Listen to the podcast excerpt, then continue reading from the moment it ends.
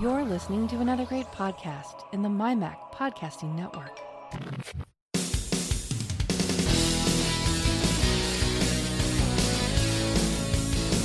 Welcome to the Essential Apple Podcast, your home for news, views, security stories, technology, and all sorts of other related chit chat that catches our attention.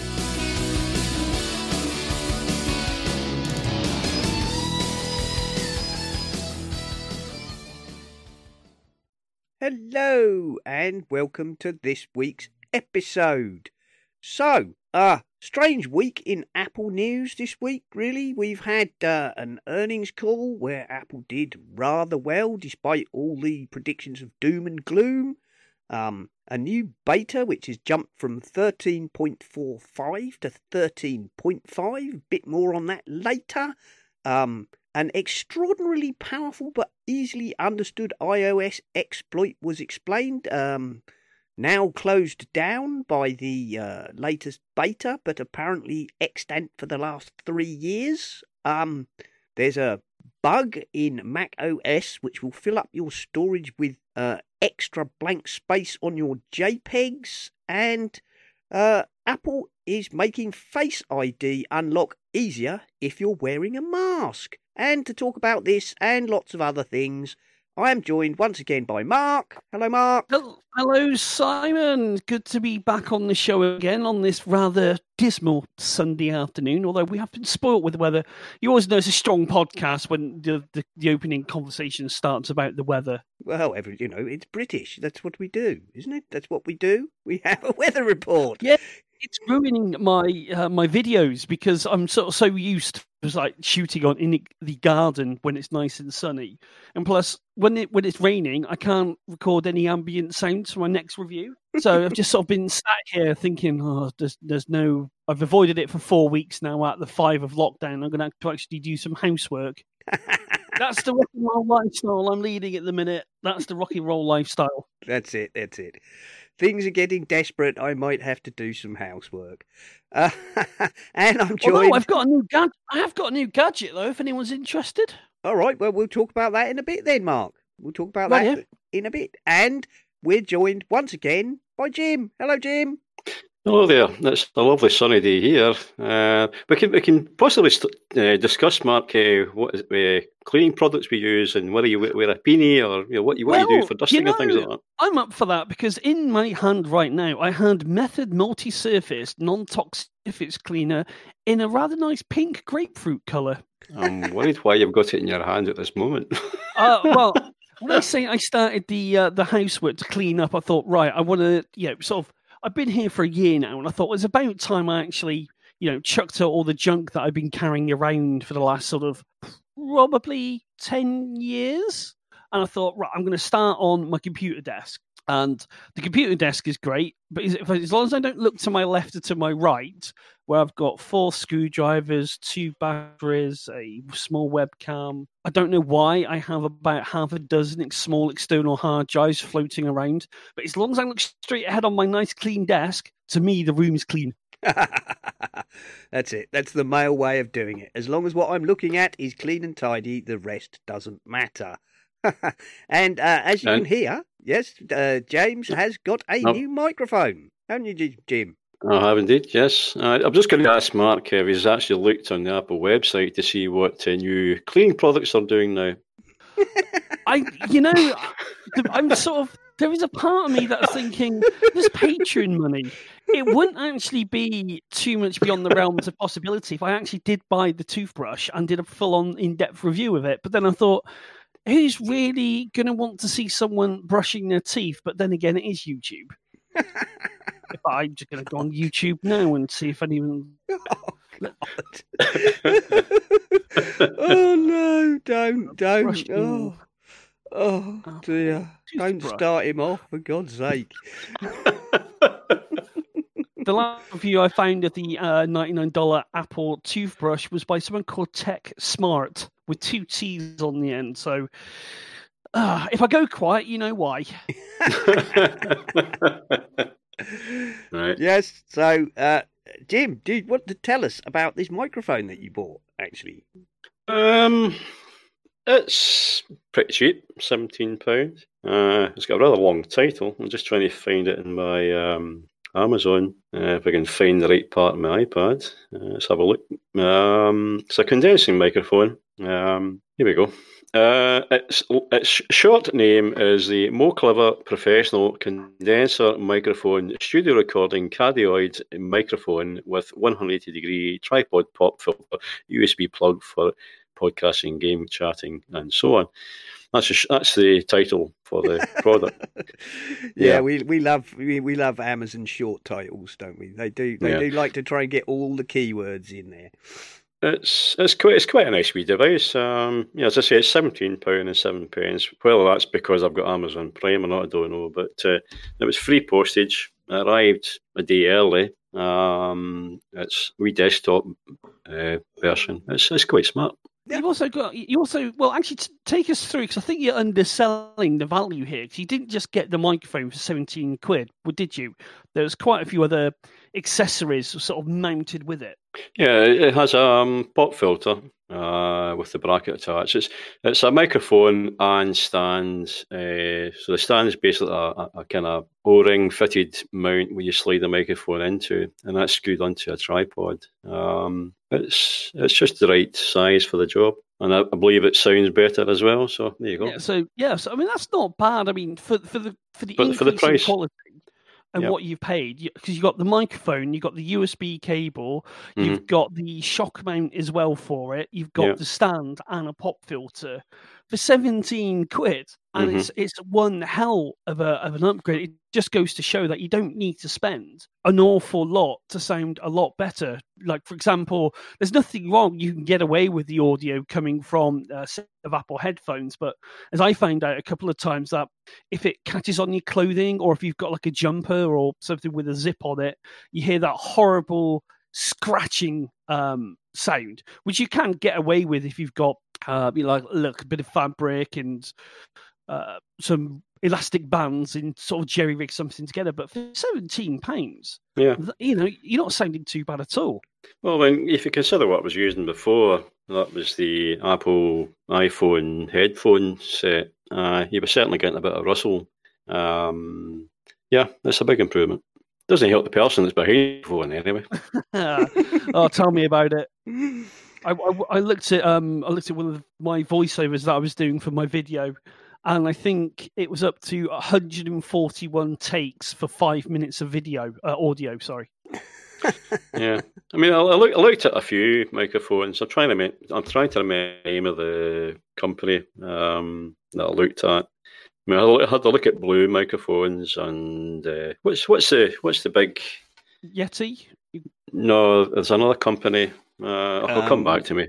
Well, I mean, the ones that people often talk about for podcasting, you've got uh, Blue, who do the mm-hmm. Yeti and the Snowball and the Podcaster. There's Shure. Um, that's another. There's one, one that's just been launched. The uh, Rode. Sorry. Oh, yeah, Rode. Rode, Rode Podcast. That's it. One. But I mean, yeah. those are all like a, they're they're they're nice. I'm not gonna I'm not gonna diss them if you yeah, don't mind another, spending a hundred quid.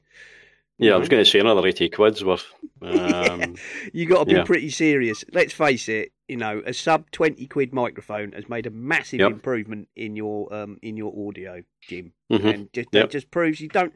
You know, I think a lot of people forget that they, they worry about this. They're getting a professional studio level microphone and that you know they're getting all sorts of audio interfaces and all this, which is lovely if you're into it. You know, if that's your if that's your thing. But then, mm-hmm. uh, you know, we compress it all down to like 128 kilobit MP3 mono to put it out. So, yeah, but yeah. there is a thing that you know, the the better the garbage in, garbage out. So the better the audio, the less it is um, when you come to that. Like for example, I've got a Shure microphone which um, my co-host on the Watching Men podcast kindly donated to me. But to do that, I've got to go into a mix. I, I think my whole setup, and I, am probably going to do a review on it this week, um, is about a hundred pounds, and and I think. I could have maybe got the Rode for that, but this just offers me a little bit more um, portability. And I guess what China says, you get what suits your needs. You know, yeah, but like, like, Yeah, the, the other the other thing is um, if it doesn't, you know, if, uh, if you spend a hundred pound on a microphone and it all just kind of falls through, you lose interest or whatever. Um, you're not losing an awful lot of money. Uh, Seventeen pounds, you know, plenty. Yeah. Um, it's a good enough investment, and uh, it'll do the job. it does the job and that is that is exactly it you know it's like if you're thinking of taking up photography and i know you enjoy your photography i'm sure uh, jim you would you know advise anybody who's thinking of taking up photography not to go out and buy a 500 pound camera to start you know go out Mhm. and Yeah. buy not a rubbish camera you know but perhaps look at the second hand market buy yourself a, a moderately good camera for you know, a budget price, and then if you find that you enjoy your photography and uh, you come up against limitations in the camera, then is the time to consider buying a more expensive camera. You know, Yep.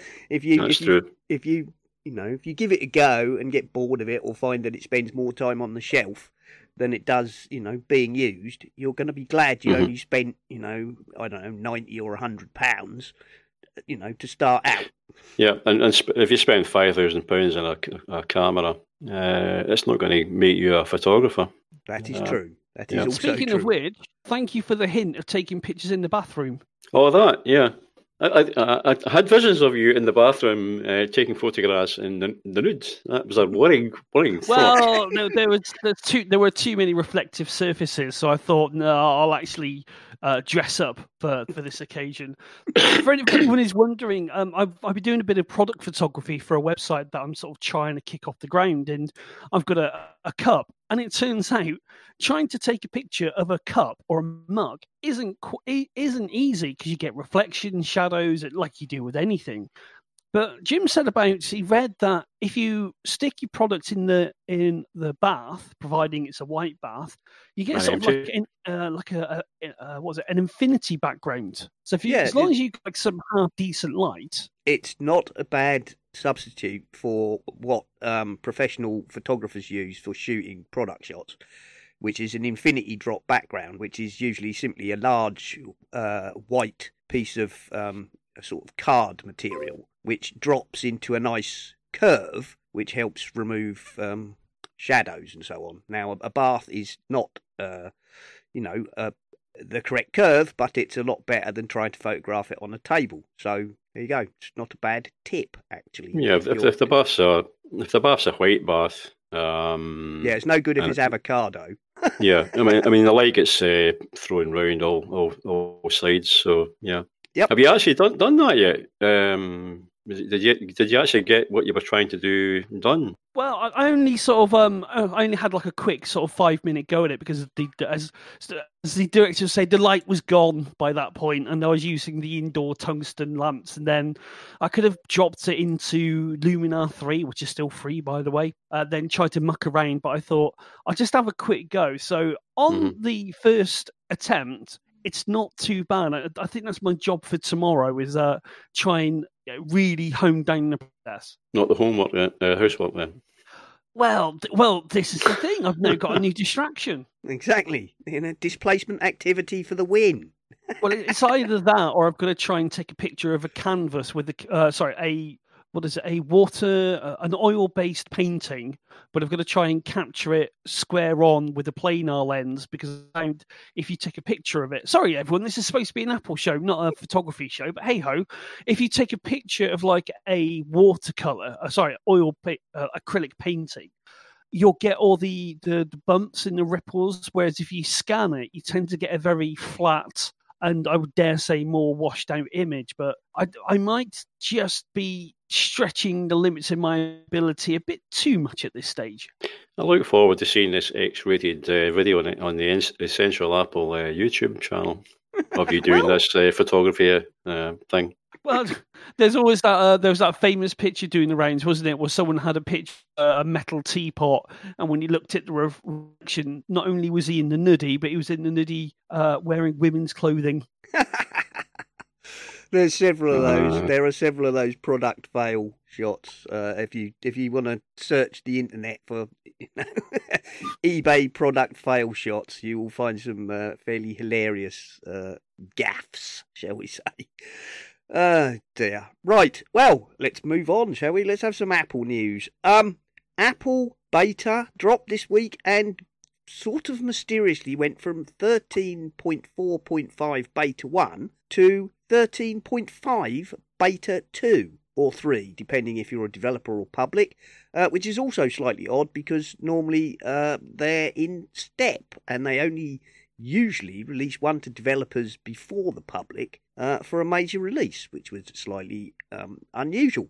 So, uh, as it happened, uh, it came up in the Slack. Why have they done that? What's happened to 13.6 or any of the others? Um, I did a bit of research, and it turns out, uh, according to Forbes and some other sites, that uh, because Apple have added the um, contact tracing API for developers uh, for the Bluetooth, you know, uh, contact tracing, uh, that has uh, meant a change to the developer SDK. And Apple's rules say if they modify the SDK, then the uh, software number has to change to the next minor software number. So that is why it's jumped from 13.4 point something to 13.5. Um, and so they have released this new beta, and it comes with two, obviously, uh, fairly important additions. Uh, one of which, obviously, is the fact that it now contains the Face ID, um, sorry, the Bluetooth contact tracing API, and the other is that it has made um, Face ID can now tell if you're wearing a mask. And I tried this out actually. Um, if you hold up your phone uh, and it will bring up the Face ID and uh, ID you and open the phone. If you obscure the lower part of your face with your hand or a piece of paper or an actual mask, of course, um, it no longer attempts to Face ID you. It will go straight to the enter your passcode um, option, which doesn't sound like much, but I'm pretty sure if you, uh, you know, if you're an NHS worker or somebody else who is wearing a mask uh, most of the time, I'm pretty sure every time you pick your phone up, it's saying failed to face ID you do, and then going to the um, enter your passcode could get really rather tiresome. So. Uh, well, wasn't there something that baked into Apple Maps just recently, or am I, or is this what's coming up? I, I seem to remember some sort of update going into Apple Maps uh, regarding the virus, or am I just going a bit insane? I'm not sure. I'm not sure. I can't say that I recall any such thing, but I well, I vaguely recall something being done to Apple Maps, but um, I couldn't say what, and I certainly don't have a link. So uh, maybe we'll have to look at that and uh, see about talk about it next week if we come up with something. Also, also in this update, I had a quick look before the show started. There's apparently a way now you can share a song to Instagram. Have you seen that in the release notes? Uh, I haven't. I haven't. I haven't dug into the release notes uh, very much. I, I think I do recall somebody saying um, on on one of the um, you know one of the chat groups I'm in because I somebody said if you now share a song um, with the you know what I'm listening to now, um, not only does it share the song, but it actually shows at what point in the song you are. well, that could be handy. There you go. Um, the, the thing about the this uh, thirteen point five, I mean, last week we were talking about um, was it thirteen point? Well, it was, uh, it was, thir- it was thirteen point four point five. Oh, we were talking about thirteen point four point two. We thought might come out, or it might come out as thirteen point four point five last week, but there's been no sign of any updates. So I'm no. wondering whether these have been superseded completely. Yes, they have. It's basically they won't. They won't. I think what they've done is they've jumped straight to 13, uh, 13.5 mm-hmm. in order to add the, uh, the contact tracing and the Face ID uh, change. And I'm yeah. pretty sure that this 13.5 will release very shortly. Um, well, there seems to be still an awful lot of bugs with 13.5. Um, you know, the channel I watch on YouTube, uh, uh, he's been running the, the beta and is finding it mail's a problem, although May's been a problem for quite a while, uh, Apple Mail. Um, but there's other things happening with it. Um, I just wish it would actually fix the bugs I've got in my my iPads and iPhones. Well, what what what bugs are you experiencing? Um... Well, I, I, looked up there to see whether the, there was any hits, and went into general. Uh, the bulk of the different sections of general were missing. There was only a couple of highlighted, um, so I had to go out of general and come back into general to get it, you know, show these options again. Um, with the iPhone, I'm still getting this absolutely frustrating um, Belgium number corruption problem. Uh, something. well, what happens is in my iPhone, because I'm on Virgin Media or Virgin Mobile, um, there appears to be a bug. Whether it's a Virgin problem or whether it's an Apple problem, I, we don't seem to know. But what happens is after maybe a day, um, all my phone numbers are changed to a Belgium format. Um, we've talked about this before, and it's still happening. I just wish they'd fix it. Have you tried doing anything like um, changing your region to yeah. somewhere different and then changing it back? Yeah, I went into Apple Store many months ago, and that was one of the options, and that didn't really cure it. Uh, so the, the, the current pro, the current option I have is to switch off the phone and restart it, and that fixes it for a day. Uh, but I've seen nothing. I've seen nothing in uh, the notes about uh, uh, any of the updates fixing this this corruption. They seem to be you know they're concentrating on other problems at the moment. Well, it sounds like a GPS bug because oh, it, it mm. would. What about? Uh, are you running a VPN on your phone? I've got a VPN on the phone, but I don't have it switched on. What about if you um, again just trying? We're live troubleshooting, folks. Bear with us. Just mm. again, turn on the VPN and then no, because that wouldn't make. Would that no, it, it, it, no it, it, would appear to be a service problem. Uh, anyway, uh, that's. I'm hoping that maybe 13.5 will fix it, but I'm not holding my breath. Don't oh, hold your breath. Now I've got a bit of news. Speaking of bugs, now remember, um, I've done a review on my TP-Link small mobile hotspot thingy, and for ages and ages and ages, I just could not get my Mac to connect to this mobile hotspot. I tried everything uh, at, through everything I could at it, like cleaned out all the network stuff, cleaned out all the caches, tried what I, whether I could find. And then yesterday, I thought, oh, I'm just going to turn it on, you know, make sure the battery's okay, blah blah blah. Connects. Just out of the blue, decided to connect to it. no, no, re- no reason. The only thing I could think of is that I was pending a security slash software update. And whatever Apple's done, they must have ripped out the guts of something. But yeah, it's uh, it's now working again. That's good. That's good. Uh, like often with these things, you know, you would think that tech apparently, you know, follows some sort of logical pattern. Often it is just like, who knows? Who knows? I'm sure somebody somewhere yeah. knows what's changed, but to the rest of us, it is simply um, yeah, magic. Ah, it's all magic. Um, right, I've had a look at the show notes. Um, not the show notes, the release notes for the latest beta, and it says iOS and iPad OS 13.5 provides support to develop apps for iPhone, iPad, and iPod Touch. Uh, the SD comes bundled with Xcode 11.5 beta. This is for developers, obviously. Um, for information on the compatibility of Xcode 11.5 beta, uh, see the, the release notes, uh, right? Uh, exposure notification, um, music, new features. A new option is available to share songs, albums, and playlists to Facebook and Instagram stories. And that is the full depth of the 13.5 release notes.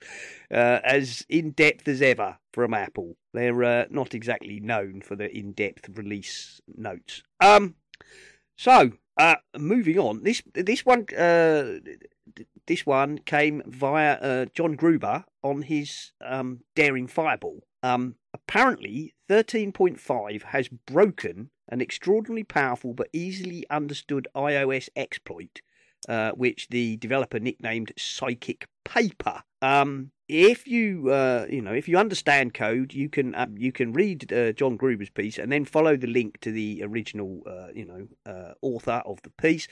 Um, and there's great chunks of code in there explaining how this bug worked and how he exploited it. Um, which, if you don't understand code, you don't actually need to read. Just just read his comments in between the chunks of code, and he will explain to you uh, exactly what the problem was. And it would appear, or well, not appear, it is so that apparently uh, iOS uses XML for all the P lists, which control a whole load of things on Mac OS and uh, iOS, and uh, it uses several different parsers which uh, can be tricked into returning slightly different outputs, and he exploited this fact to allow uh, himself to uh, assign himself basically godlike powers to any app that he wanted, thus breaking the sandbox completely. Um, and he's now very sad that after three years of being able to um, elevate his uh, privileges to anything he liked, anytime he liked, uh, he can't do that anymore. Um, the other thing I liked about his uh, his his report was um, he'd he'd just found his first zero day um, uh, bug Exploit, yeah. in the software, and that's been superseded by thirteen point five. Well, uh, so, it, he's had it for th- for three years. He's been yeah. using it for three years. Luckily, yeah. it would appear that um, it's not a widely known bug and is now hmm. patched mm. in 13, uh, 13.5. But um, mm. yeah, uh, luckily, it would appear that this this chap is a, a good, you know, a good guy yeah. and kept it pretty much to himself. Um, but it, it is a bit uh, a hell of a security miss. Um, and as he says, you know, uh, why have we got so many parsers for XML? And XML is horrible anyway. Apparently, XML was going to be the, the new shiny, wasn't it? When Microsoft sort of threw it out to everyone. Yeah, well, according according to him, part of the reason that this uh, bug was easy to exploit, uh, although as he said, how the hell I found it and everybody else missed it, I don't know. But then again, apparently XML is difficult to parse and difficult to write correctly. Um, and that is his uh, the root of it. But there we go. There's an interesting read if you're in the least bit interested in um, you know how the uh, uh, the core of your device actually works. It's a it's a very interesting piece, right? Uh, and that's about all there is about that, really. Uh, other than oh my god, it's a good job. He's a good guy and kept it quiet for three years.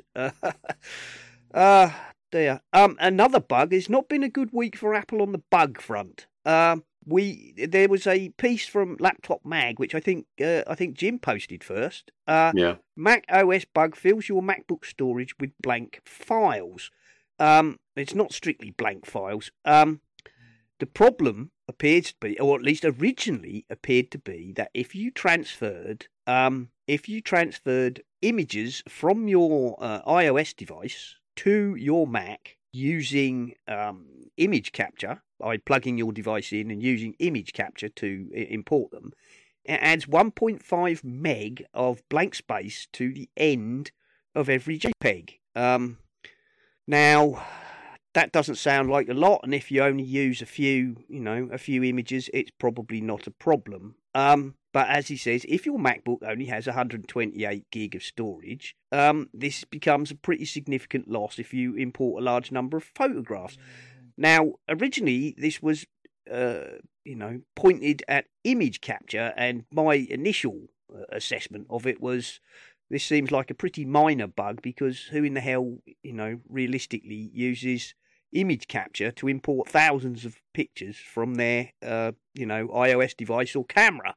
Um, however, later in the week, it was reported that uh, the JPEG file truncation bug. This is Mac Rumors. They called it a truncation bug, which is exactly ex- exactly what it isn't. Um, a truncation bug chops bits off your JPEGs and makes them no use. Um, but this uh, bug is more pervasive than originally thought, and it would appear, apparently, um, that uh, that the bug is actually located inside the image capture core framework um, which all developers use to connect digital cameras. Um, the only app not affected is Apple's Photo app, which uses undocumented APIs to talk to iOS. Um, essentially, the pervasive bug causes HEIC files imported from iOS and converted to JPEG to contain more than 1.5 meg of empty data per file.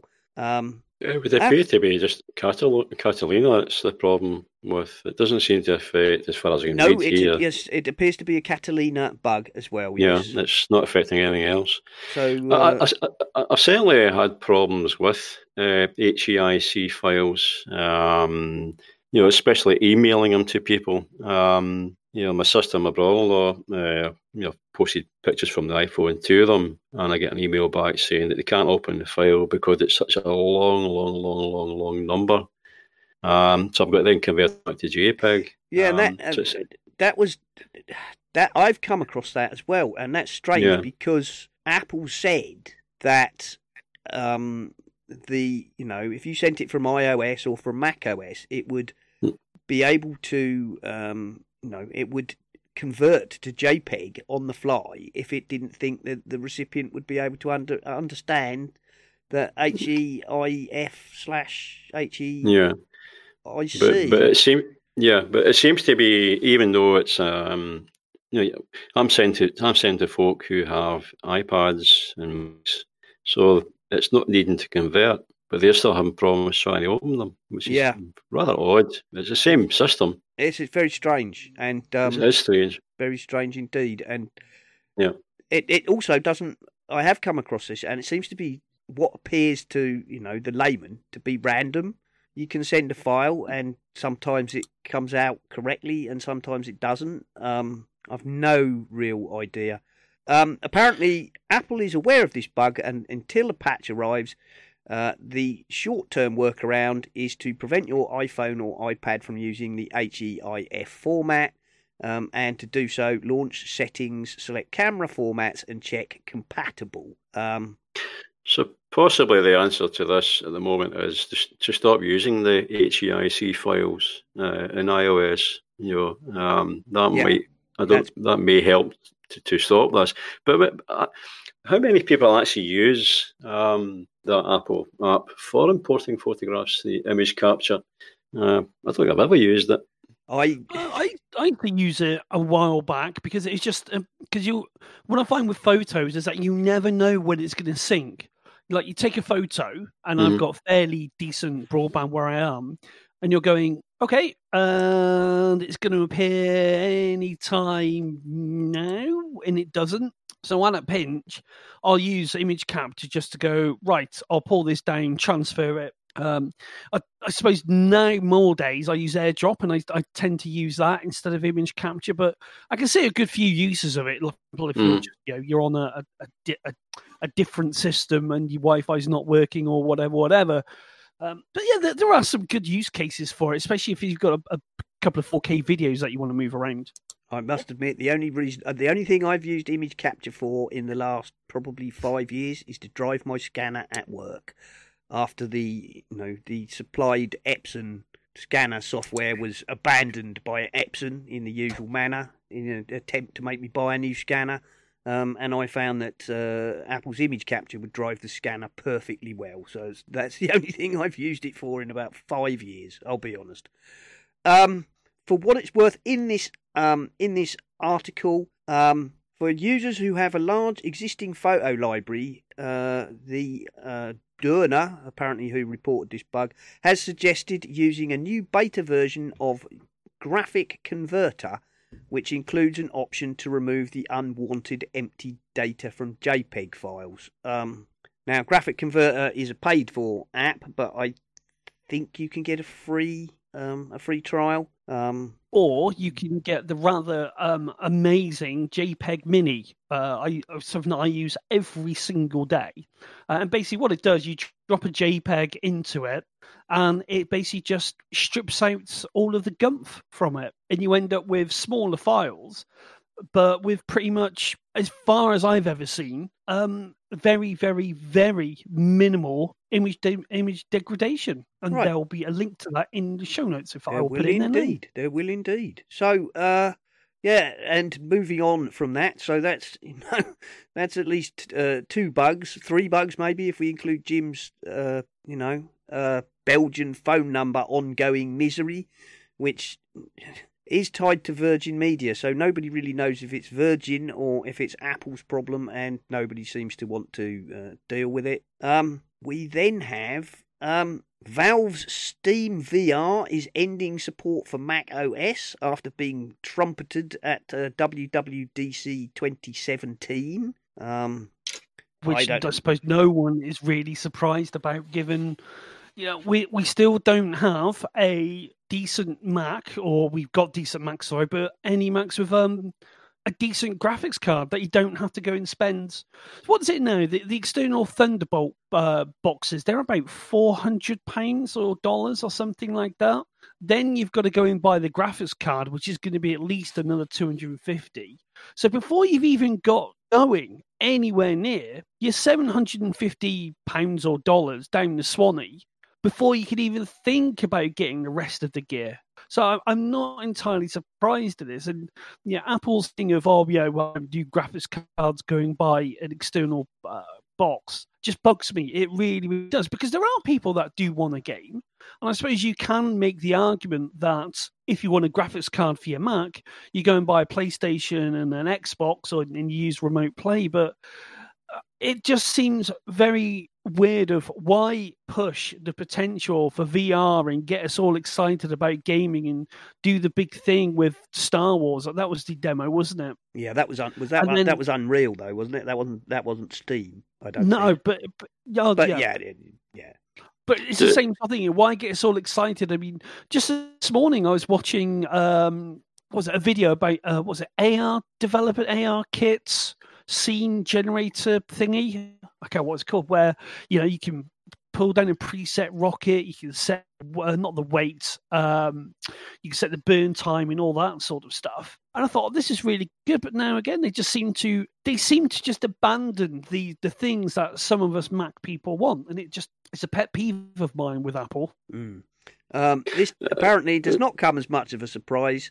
As pointed out by Upload VR, a survey published by Valve in March reveals only 4% of Steam users are on a Mac and only 1% own a VR headset. So, um, there you go. When I first when I first saw this uh, article, uh, the first thing I thought was, "Oh no, this is them doing away with the gaming um, system for Macs, um, Steam." Uh, Yeah. I, I assume this is purely the, the, the VR, and it's not actually Yeah, affecting. It's not games. affecting the it's not affecting the Steam um, games at all. No, Right. It's merely uh, that they're dropping support for VR on The VR. the Mac. Uh, it says here, uh, Steam VR has ended OS 10 support, so our team can focus on Windows and Linux. We recommend that OS 10 users continue to opt into the Steam VR Mac OS branches for access to legacy builds. Um, Holy crap! If they're pushing Linux over Mac, and let's not forget three percent, what is it, four percent of the Steam base. That's still quite a considerable figure, you know, with the millions and millions and millions of users on Steam. That's still quite a chunk of change. Uh, yeah, quite a few people. but it's only 1% own a VR headset, so, you know. There, well, again, it all comes down to the fact. I'm- just having a look now. The Razer X, uh, was it called the the external GPU? The Core X Chroma is two hundred ninety nine dollars. So that's before you've got the graphics card. So you're looking at going at about five hundred dollars to be do some semi decent gaming, providing you've already got an an up to date Mac, which you've probably spent twelve hundred dollars or pounds on or more. And you think, Probably more right, like two grand. spent- yeah, so I've just spent fifteen hundred quid on a Mac, and now I've got to go and spend another five hundred quid to do some gaming on it. It's you can see why the Mac sales, which we're going to come to in a bit in the cur- earnings call, might slightly be suffering, but there might be a bit of hope we, uh, with the whole. Will they do a cheap Mac? There's a thought. Has anyone actually used the VR uh, Uh, well, I've- yourself? I've my boy has got the um, PlayStation 4 VR, um, and uh, th- that's quite good. That's quite good. Um, w- we've had some fun with that. We've had some quite good, you know, games and experiences on that. Um, yeah, it's not bad. Do you find do you find uh, you have any problems of feeling uh, claustrophobic or queasiness with Uh, using not- these things? Not claustrophobia. Um, one of the games he got with it um, was Wipeout. Um, which, if you're familiar with that, is a sort of uh, racing game down tubes, and sort of uh, futuristic Right. ra- racing game. Um, and about two minutes of that, and I thought I was going to heave. Um, most of the other games, however, that we've played on it, um, no, no, no problems at all. Um, Mm. Some people are more susceptible to to it than others, but you know things like fast, uh, fast moving racing games and whatnot are more prone to cause it than um, than others.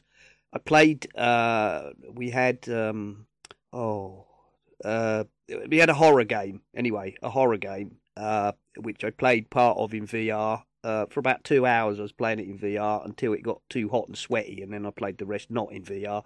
Uh, but that was, you know, that's pretty freaky. That's pretty freaky because when the monsters jump out at you, you really do jump.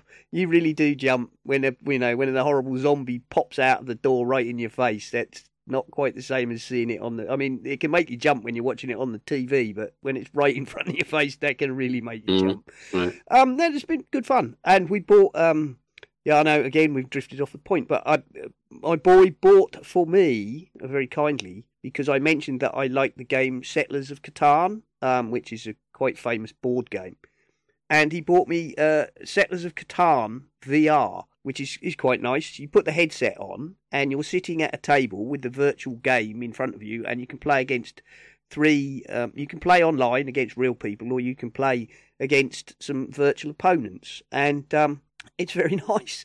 It's very nice. It's all set in a, a big hall, and you can change the you can change the decor of the hall and whatnot, and adjust the position of the board. But you just play the game as you would normally with a virtual board, um, and it's rather nice because quite like a lot of board games um, played on a console or um, on the computer, you don't have to do all the counting and fiddling about. When you chuck the dice, it, it does all the working out for you and allocates all the resources and Mhm. things uh, correctly, which is which is lovely. It's quite a nice game actually, and it didn't cost very much. So there we go. Yeah. Bit of a total aside, but uh, VR, you know, obviously the the PlayStation VR is not exactly what you'd call top end, but it, it's a, it's it's quite fun. It's quite fun. Um, does make you wonder why Apple even sort of pushed sort of aspects, you know, with Steam. What did anyone got any ideas what their motivation behind it might have been? to be honest, as I recall that WWDC, they were not so much touting um, VR for Mac users, you know, end users so much as um, uh, using high end Macs for VR development for games and so on. So they were really, I think they were pitching towards the, at that time, I think it was the Mac, the iMac Pro. Um, and of course now it would be the Mac Pro. So they were aiming at developers rather than um, end users. It was very much, if you recall that thing about the, um, as we said about the Darth the Darth Vader piece, it was not about playing a game. It was about the, the development environment. Yeah, yeah, that's that is that is true. That is And, true. and There how was also some talk about them getting into gaming anyway, Apple, at one point, but that seems to have gone quiet. Well, Apple have never really been into that ever, have they? That's never been something, which is bizarre, really. You know, as a company who started out with, you know, the computer for the rest of us, they've never really got into supporting gaming at all. Yeah, they, Um, yeah. The only, the only the only time they got into it was was it the Pippin? Was it they had? oh, that oh, was a, blimey, that's going back a while. Uh, Christ. blimey, Yeah, and that was that's their attempt. that was yeah. a terrible device. That was a terrible device anyway. It was one of the most. I mean, it was Apple and Bandai, and it was a very weird device. That's And- back in the days of the Apple camera. Oh yeah, yeah. Well, this is pre the return of Oh, we Steve could do a whole show about that. Oh yes. Oh, I always fancied. the- I always fancied that. Um, I always fancied the uh, what was it? The quick shot, the one that looked like a you know looked like a Star Wars binocular rangefinder kind of thing. The second one just looked Yeah. like a camera, but the first one looked like a pair of binoculars slash, you know, sort of sci-fi rangefinder thing that you see in in, in sci-fi films. Um, it took absolutely tiny little photographs and could hold all of about eight, I think. But um, there we go. It was one. It was the first, I think, possibly the first consumer digital camera available. There we go. Took Well, about four eighty by six forty pics, I think. So I, I've always been sort of slightly hopeful for Apple with this whole gaming thing because they put they seemed, and I'm, I, if any developers are out there can shed any light on this, I would love to know. They seem to be working hard with Metal to you know rinse every bit of performance I know uh, out of the iPhone and the iPad, which they've done. And they said that it was, you know, it's on the Mac because I think there's been a little bit of kerfuffle with um, support of OpenGL versus Vulkan, And I know I'm way out of my depth there. But then going back a couple of WWDCs, they seemed to, you know, they, they were really pushing this whole replay kit where you could play a game and stream it at the same time.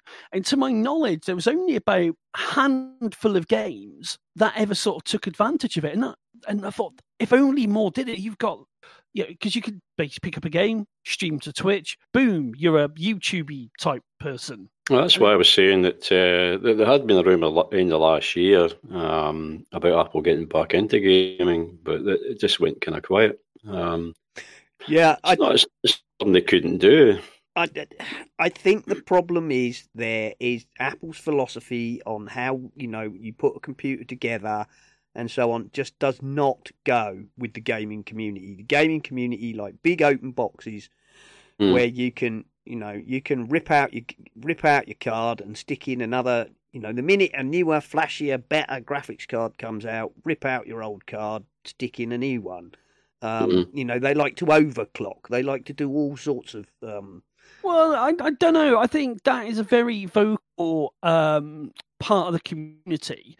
But i do think there is a lot of people who just want to buy a box can it play the game that i want and play some other games for a while well, and then go, well, yeah. But then from that from that point of view, if you're a casual gamer, you know you can you can you can play games on the Mac, but you just you know you are not going to get you are not going to get the top end performance, and nor are you going to get access to some of the you know the sort of games that top gamers like to get into. But then again, the sort of people who want to play casual games on their Mac probably aren't interested in Call of Duty Ultimate Deathmatch and care about getting 100 frames per second whilst they're doing it, you know, and spend 100, 200 quid on a keyboard because it's got ultimate responsiveness and so on. Uh, I don't know. Maybe I'm gen- you know maybe I'm maybe I'm generalising. Don't you know? I'm not I'm not down on uh, gamers. If you if that's your thing, like any hobby, if you're into if you're into online gaming and playing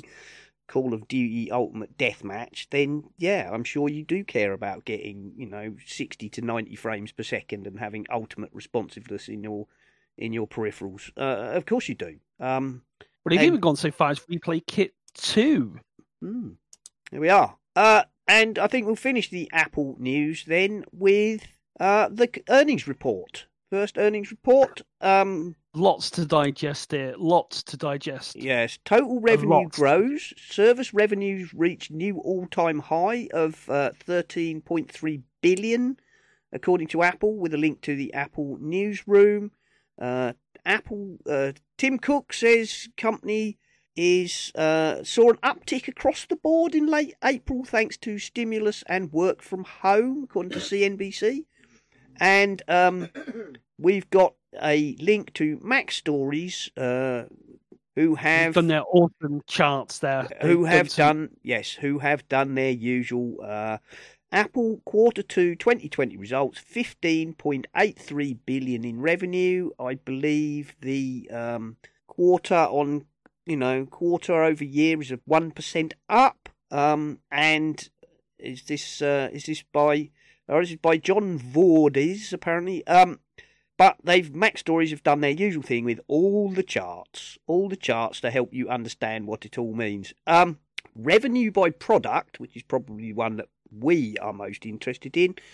iPhone 50%, iPad 7, Mac 9, services now 23% of revenue, and other which, uh, as Mark said, what the hell's another? Well, that's your Apple Watch and your iPods and um, few other bits and pieces. Uh, I suppose probably peripherals and the like is 11%. So, lordy lordy, um, the other category is now bigger than the Mac and the iPad. Um, which is quite scary. I mean, the iPad I, I wish I'd. Is there a way to go back a year? I would love to see what the growth of the iPad is.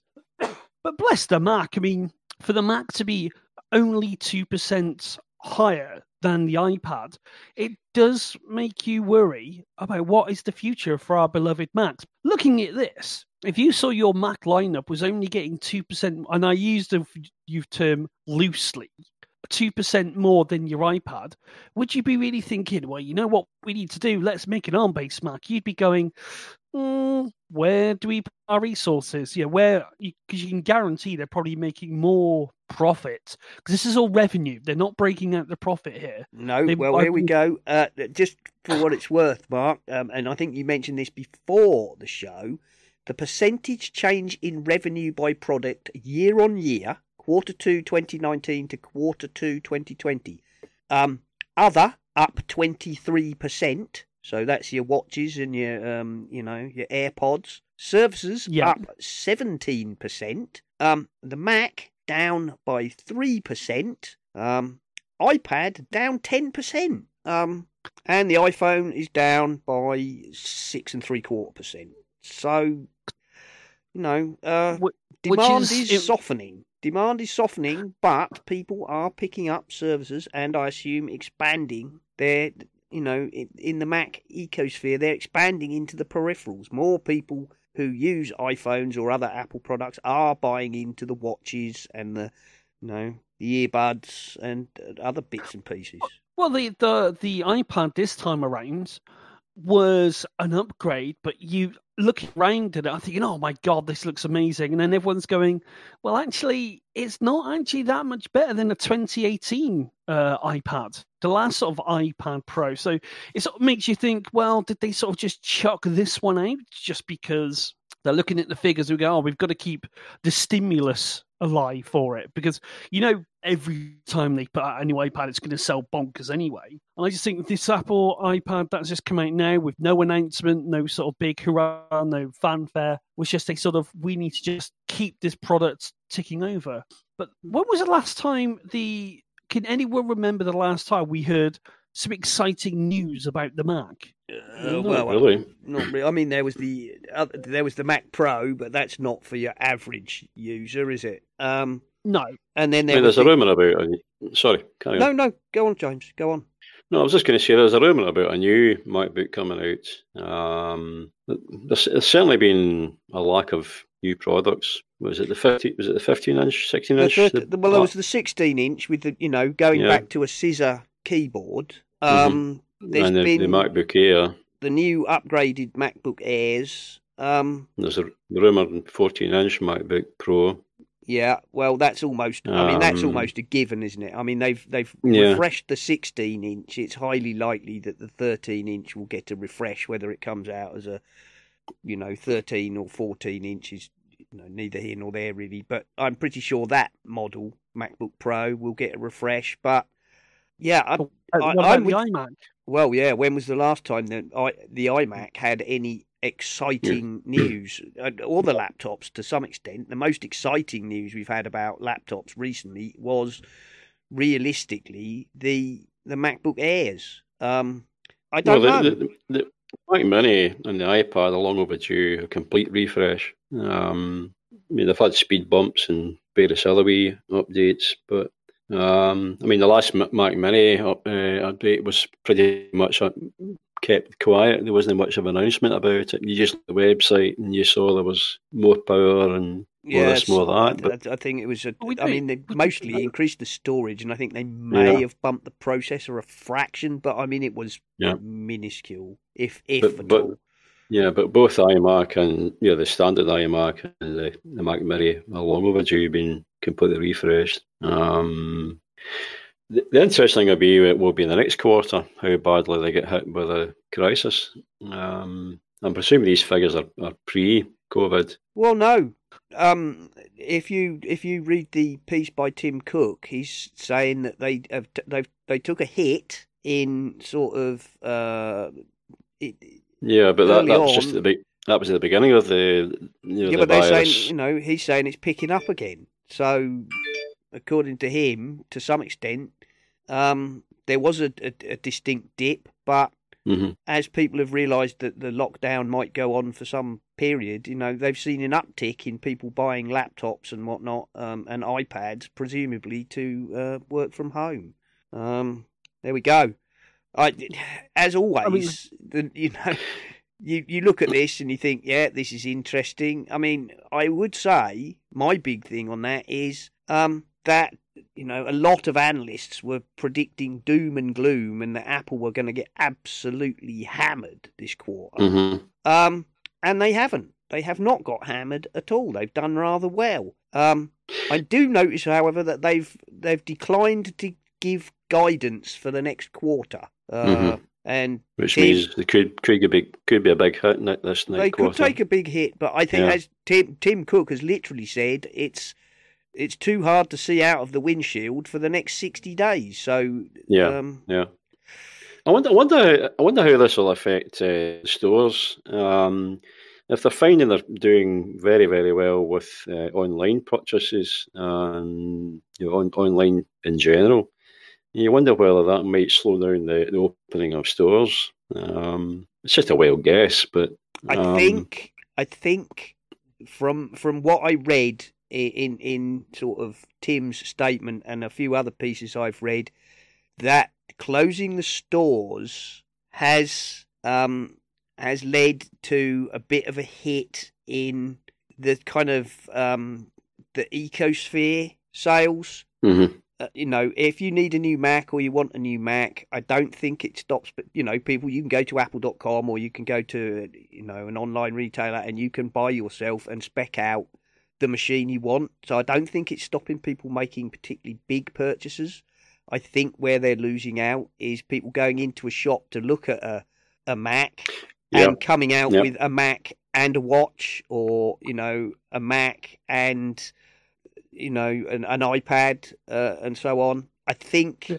that's where that's where the stores generate a lot of revenue. People go in there to buy one thing and can be tempted, as it were, to come out with more than they more than they intended. It's also probably easier to upsell somebody to the next model up uh, Yeah. in a store, whereas you know I've seen that. online, you know, people people decide what they want and they put their order in. There's no there's no way for somebody there to say, well, you know, for just a couple of hundred dollars more, sir, you could get this, this, and this. Uh, you know, um, It's also like a tourist hit, isn't it? Because you think, know, when you're when you're in a place where you go, oh, let's go to the Apple Store, you almost feel uh, sort of, well, I might as well get something to say that I've, you know, I've been here and walk out with something. Well, that's it. I, I'm sure things like sales of watch straps and I don't know those sort of things uh, has, has probably taken a hit. But there we go. They've still made lots of money, for far more money than I can even dream about. There we are.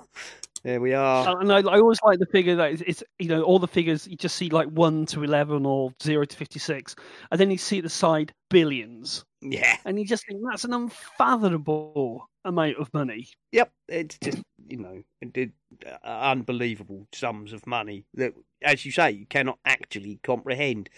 Well, we've been going quite a while, and I do actually have um, a special report from uh, Nemo. His daughter has uh, a new iPhone SE, and she has sent us a report. So, if we take a five-minute break to get a cup of tea, uh, we can listen to uh, Sheba Nemirovsky's report about her new iPhone SE 2020. So take it away.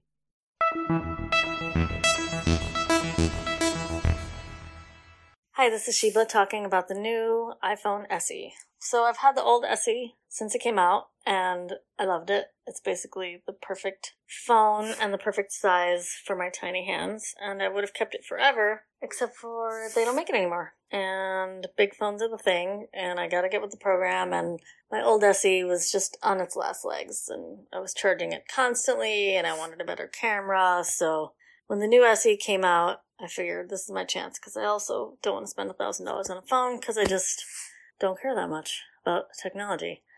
Um, so I got the new phone and it did seem giant compared to my old phone. I have to say, I know it's the smallest phone that they make, but it's still much bigger than my old one. Um, doesn't fit perfectly in my hand. It doesn't fit perfectly in my pocket. It's definitely bigger than I would like it to be. Uh, it also has curved sides as opposed to the square sides, which I don't like. I like the square because I find it easier to hold. And with the curved sides, I feel like it's going to slip out of my hands. So I kind of tend to grip it a little more tightly, which is not good for my hands. So the first thing I did was get a pop socket, which now I know what they're for. I thought they were just for teenagers, but they do make it a lot easier for me to hold. So that helps a lot having the pop socket because I can rest my hand, rest the phone with the pop socket between my fingers, and I'm not gripping it and uh, hurting my wrist and my hand by gripping it. Um, I'm still getting used to the size. This is my third day with it, and every day I feel like I have to remember how to use it. I wake up in the morning and I'm like, wait, how did I do this again? And I have to remember how to hold it with the pop socket and how I'm typing with it and the whole thing. So I think eventually I'll get completely used to it and I won't even remember what the old phone felt like and it'll seem tiny and weird, but I'm definitely not there yet on day three. I think it's going to be a while before I'm there. Everything else about the phone is great. The f- price is obviously great. It's basically an iPhone 11 in a less expensive body for 350 or 399 bucks, which you can't beat that. So that's great. The camera is great. The battery longevity is great. It's just really quick. Everything seems to work really well. The main things I use it for are the camera, listening to music, texting, you know, emailing, and a little bit of like Zoom and FaceTime, and those all seem great. So I've got no complaints there. It's not, for as far as daily use, it doesn't really seem much different than my old phone. Again, I'm not like a super technology person, so all the little things that they changed, I can't really tell the difference. The main thing I can tell the difference is that the battery life is much, much better than my old one because I was having to charge my old SE several times a day, especially now that I'm in, you know, quarantine and I'm FaceTiming and and uh, zooming a lot, which uses a lot of battery. I was noticing that I was running out of battery and would um would have to charge it like once or twice a day at least. Uh, and this one I don't. It's just the juice lasts a lot longer. And the camera, that's the other thing I notice is much, much better. I've been taking pictures. I take a lot of pictures and the camera quality is amazing and the, it has all the, um, portrait effects, which I didn't have before. So that's really cool. But yeah, the main things I notice are different are the size and those two things. And, you know, two out of three are great. The size, not my favorite, but I'm hoping that eventually I'll get used to it and I won't even notice it. Uh, that's my review, and uh, nice talking to you. Bye.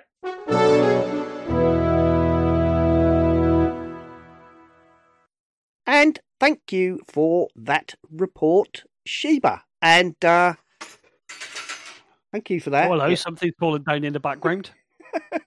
this is my wife kicking a load of stuff over in the background. Right. I'll do that again, shall I? No, no, just roll with it now. just, just keep it rolling, as they say.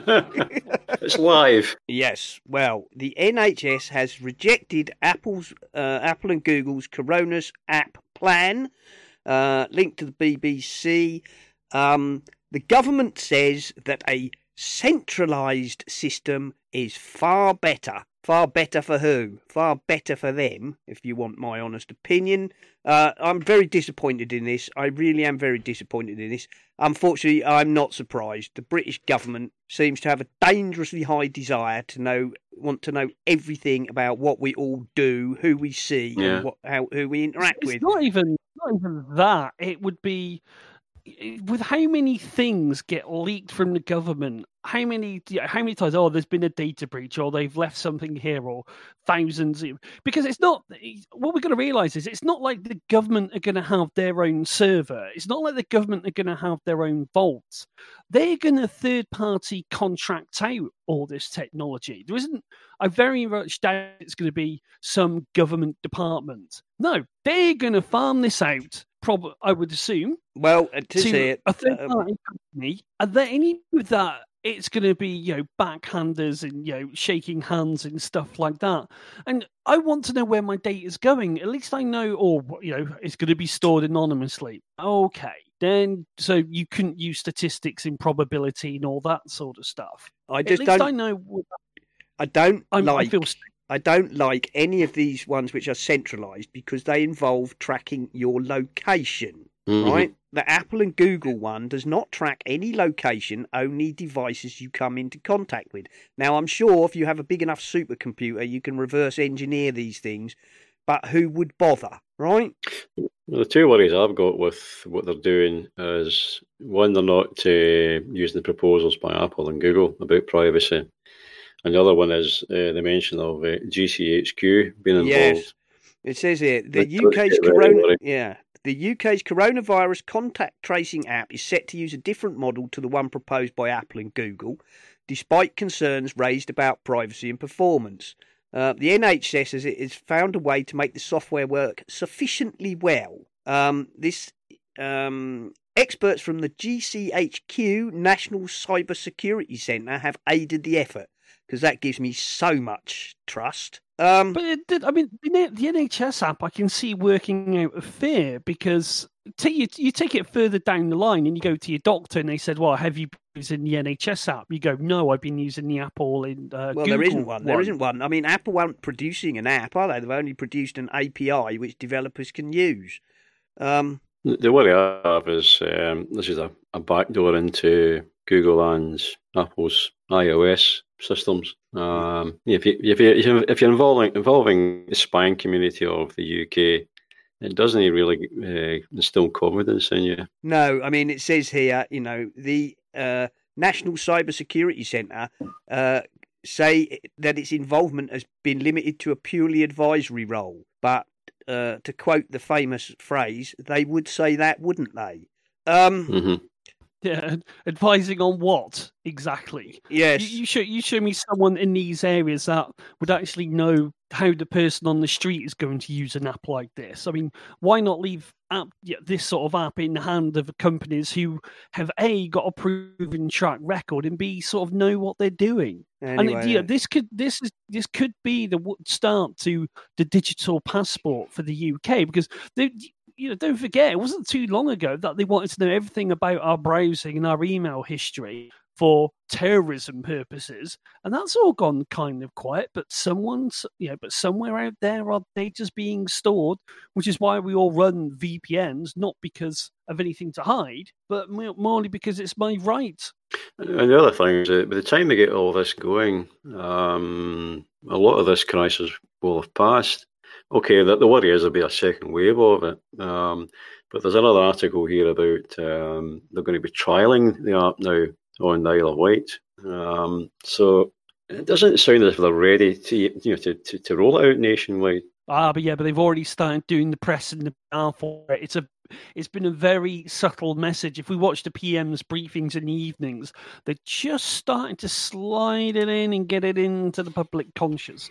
And this whole thing about the second wave, this was all over the place the other day, about a week ago. Yeah, Germany are worried about it, and now nothing. There's Mm. no news about it at all. I must admit, I don't watch the UK. Um, No, I don't Uh, watch the. I don't watch it. It's a farce. I'm afraid, an Uh, uh, absolute. If I watch, yeah, if I, if I watch anything about the, the updates, it's usually the Scottish government's updates that I watch. And fair play to the Scottish government for actually having a um a what's it a translator uh, a signer that's the word I was looking for. Yeah, sign language. Yeah, Yeah, which the BBC don't do. But I also had to laugh when I was watching the Prime Minister's briefing about coronavirus and it's not conspiracy, this is real. And you know, in, in the UK, we have a service called the red button where you press the red button it takes you what's called interactive services. that's still on the go. Yeah, because, and I know it's on the go because on my TV, it says press the red button, UFOs, are they real? I've always been worried if I press that button, the my TV will blow up. Um, I thought that's brilliant. You're here talking about a virus, which I, I know a couple of people on Facebook have been um, they've been kicked off of Facebook for posting the whole. Well, you know what? It you know it's strange. They say it's man-made, and they got kicked off of Facebook. But hang on a second. Now it's coming out in the news that this was man-made. Is there some sort of silence and conspiracy going on here? Mm, who knows? I don't have any truck with any of this nonsense. Um. Anyway, this the NHS approach with a centralised system puts the UK at odds with Switzerland, Estonia, Austria, Germany, and um, the pan European group called DP3T, which are all pushing for decentralized designs. Um, there we are.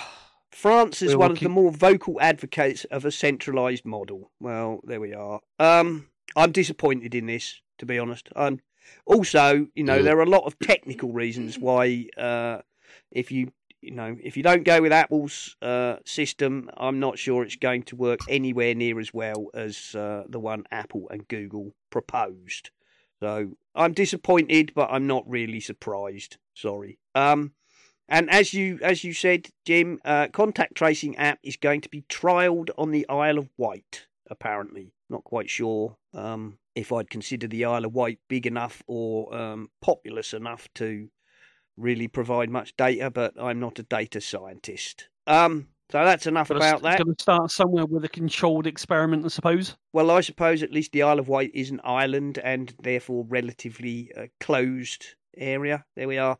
Um, some slightly sad news. Uh, Cliqz have closed the browser and search technology divisions of their company. Um, this doesn't affect uh, this doesn't affect Ghostery. Uh, I'm glad to say. I'm still sad to see that uh, Cliqz will be going away and their effort to build a private search engine that does not rely on um, any of the tech giants uh, has, you know, come to naught. Which is a sad day, I think, for all of us. There we go.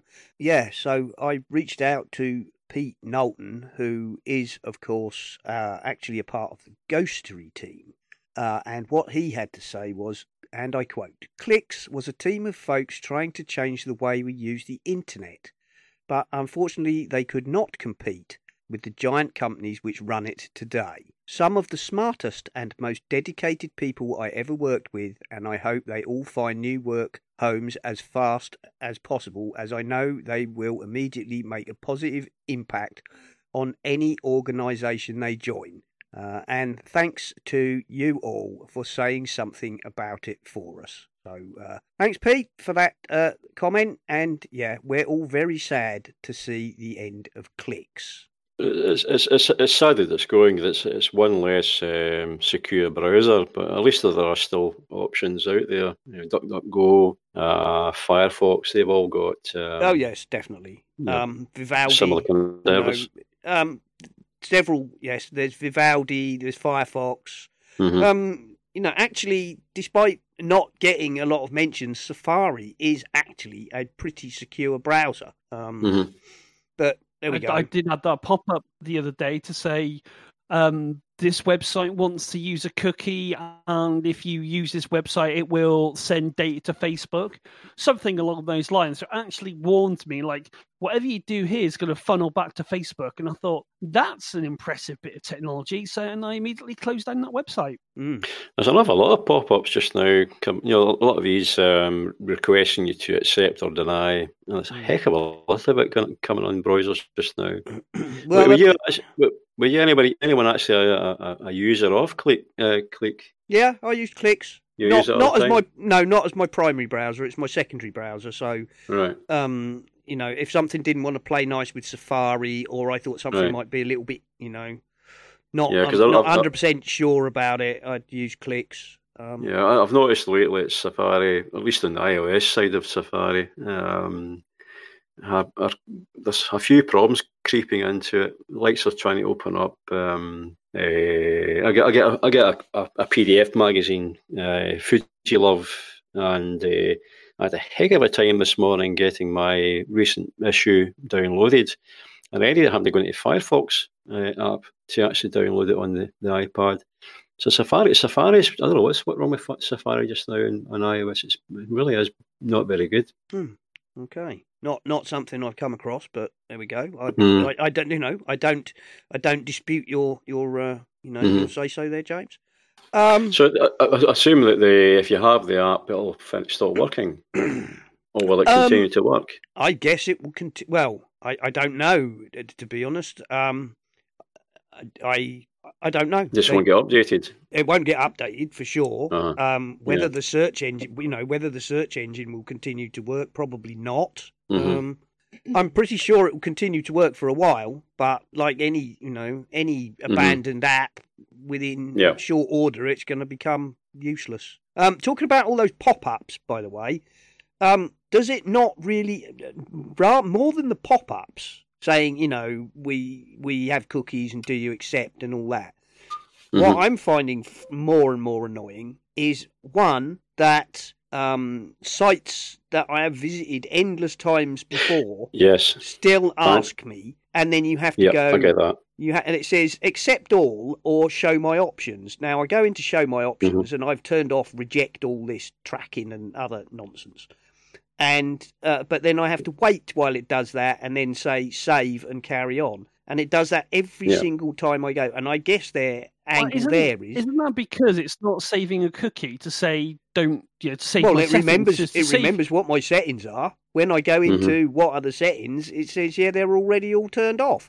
So it's just doing They- it oh, they the have hope. to be by def- they have No, to be by default. No, they're not. They what they're hoping is that you will just click accept all rather than going through the fag of opening the bloody options box. the the best uh, thing I find for that is whenever I'm on uh, iOS and you get that box, go up, tap the little uh, Yeah. icon, and do Yeah. reader view. Show and then rate, show up- reader view. Well, I, and then I, always I- this website. I, that does that works also. I've said it before here. That also works on you know your Mac or whatever. Um, tap the reader view and to hell with it. Right. But I So- have I have hadn't realised that would fix it. Yeah, when they bring up those, you know, do you want to um, accept a co- cookie or whatever? and- and num- Most of the time, if you tap um, read a view, you can just read the content. And The thing I've noticed though, even if you do click on uh, you know deny all, um, it highlights that you know the, I I don't know the exact word for that, but you, you don't accept the um, or the spyware or cookies or whatever you call it. When you click on to not accept them and go to OK it, it still highlights the box saying you accept it all. yeah, So the worry the worry is, are you actually just being carried into clicking on to oh, they, accepting they, it? they they do very try very hard to get you to accept it. Um, Mhm. uh, and I'm going to call this out. I'm going to call this website out because this one absolutely infuriates me. And on the whole, I will not go there anymore. And that's Mac Rumors because when you go to their site, you get this, you know, the usual boilerplate. We use blah blah blah information tracking and all the other gumph. And if you go show my options, it gives gives you a great long list. Each um, line of which has to be opened individually, and then every single um, company attached to that sub list checked off Mhm. individually. So Yeah. basically, I refuse to go there um, because they've made it impossible, effectively, to reject. They've got no reject all, or I don't agree. You, if you want to turn it off, you've got to do it all by hand, or you have to accept the whole lot. And personally, And I won't seems- go there anymore. Yeah, it also seems to be uh, sites that are run by Yahoo. Uh, seem to be one of the worst lots as Oh well. God, yeah. Yeah. Yep. Well, I think after that rant, Shall we just quickly move on? Um, shall we quickly move on then? I've got a link here from Input Magazine. Europe's GDPR legislation is proving to be worryingly toothless. Um, we won't go into that now because we've gone quite a while. Um, so just the worth of chirps. Uh, Jim, you put this one in. So did you want to do the first one about Darkroom? Um, not really much to say about it. Just the fact that it now uh, can edit videos. Um, um, I haven't really used it very often, and I haven't tried uh, doing videos. If I'd known about it yesterday, I would have uh, tried um, doing that wee video I sent you a link to uh, in it. But um, yeah, I still prefer to use Sna- uh, Snapseed in iOS, but I'll maybe give it a go. Um, Yep, well, that's fine. So there we go. Darkroom 4.6, which is a photo editor, has now added added video editing to its workflow. Um, Google Meet will soon be free for anybody who has a Gmail account. Uh, if you're worried about using Zoom um, or whatever. Also, I noticed that Telegram um, have said that they will be launching a video conferencing. Actually, right at the minute, the world and his brother is trying to launch a video conferencing app. Um, I guess on the hope that they can dethrone Zoom. Um, we've given Zoom poor a lot. Of, FaceTime. yeah, well, group FaceTime. Um, we never mentioned that, did we? Uh, group FaceTime apparently has had um, the option to turn off the annoying, make the person speaking fill up, you know, two thirds of the screen, so that if people are chatting, you get an endless sort of inflating and deflating bubbles. Uh, you can now turn that off, apparently.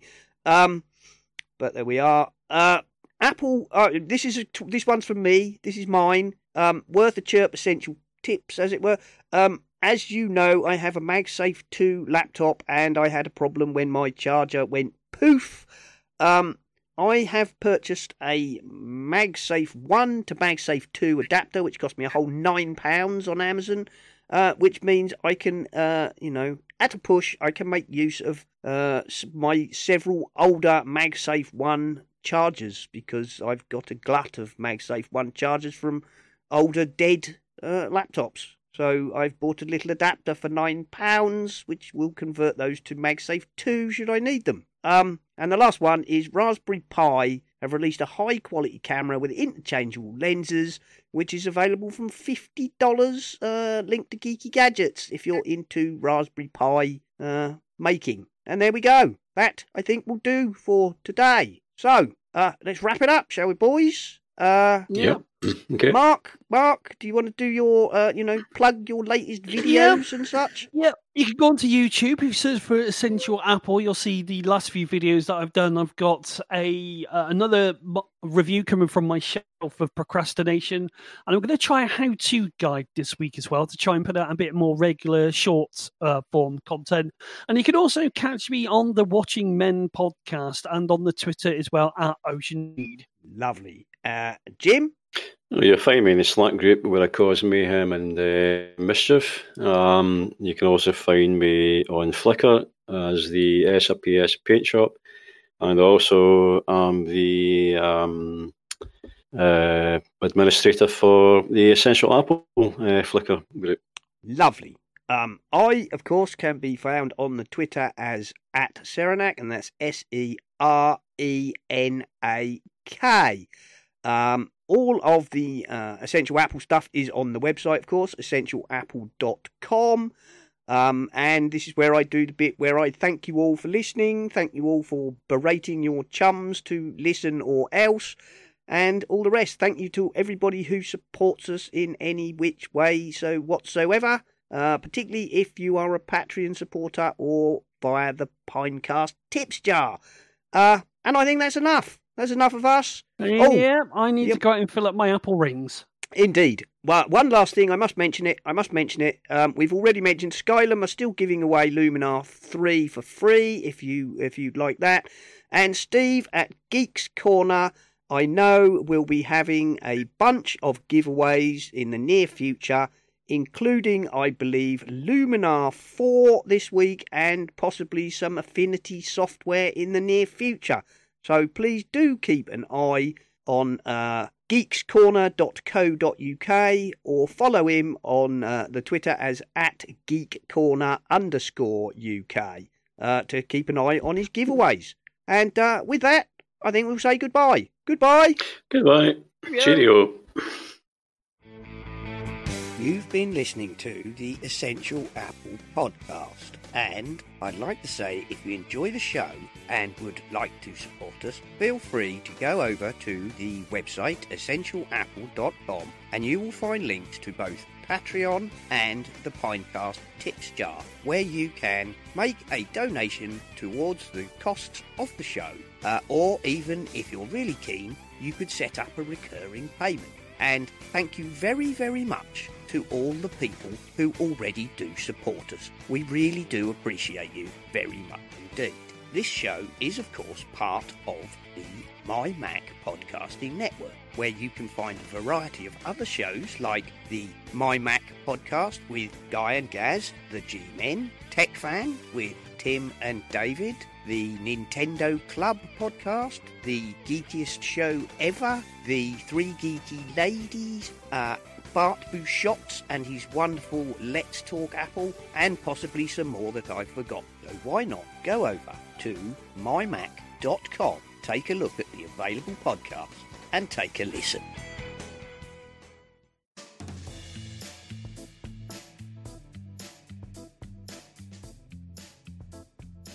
Hi, this is Dave Ginsburg. I'm the host of In Touch with iOS, a podcast that talks about iPhone, iPad, Apple Watch, Apple TV, and anything related to those technologies.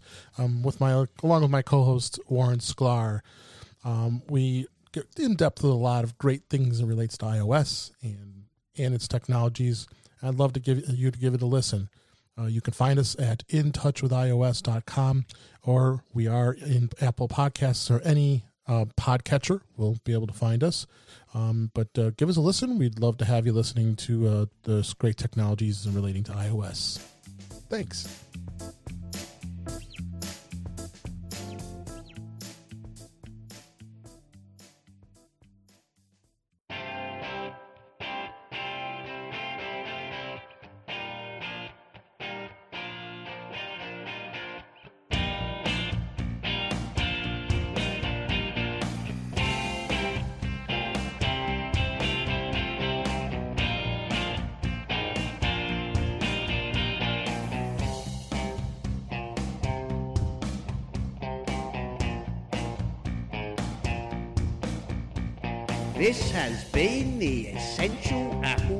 Podcast. We hope you enjoyed the show and we look forward to you joining us again another time. Until then, goodbye.